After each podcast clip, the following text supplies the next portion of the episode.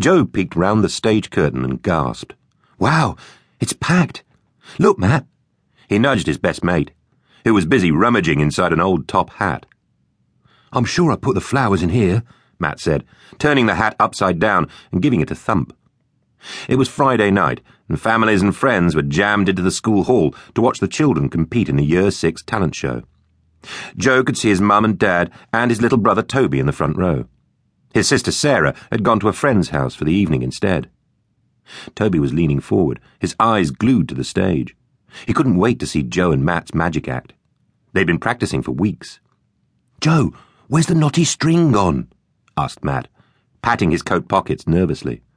I've got it here, Joe said, holding it up. Stop worrying, Matt. Their headmaster, Mr. Hill, swept past with a clipboard in his hands. Five minutes to curtain up, he called. Form a line in the order you're going on stage, please. As he spoke, the stage lights flickered eerily above their heads. Ooh, giggled the children.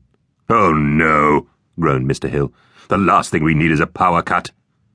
Must be the wind, said Nick the Stick, the tallest boy in Joe's class. It's blowing a gale out there. A branch nearly hit our car on the way here. As he spoke, Nick was spinning a football round and round on one finger.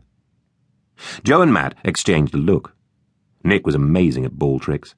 As well as being the keepy uppy king of the school, he could roll a ball down his back and flick kick it off his heel.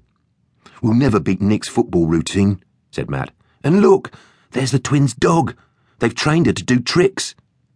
Smarty, the dog, was doing a routine with her owners, Ava and Molly, two girls in Joe's class. A little further back, Joe could see Spiker and Harry practicing their spinning Diabolo moves. In the corner, another group from Joe's class were warming up for their gymnastics act. Mr. Hill looked around. Where are Leonie and Natalie? He peered at his clipboard.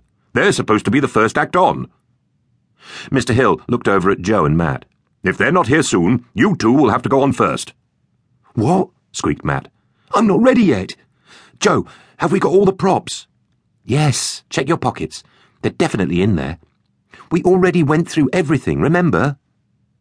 Both boys were wearing long, dark overcoats with deep pockets and wide sleeves, perfect for hiding things and losing them. Joe had borrowed his coat from his granddad. It was a bit big and smelled of pickled onions, but Joe reckoned it made him look mysterious.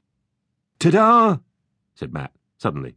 He produced a squashed bunch of paper flowers from up his sleeve. What about the rabbit?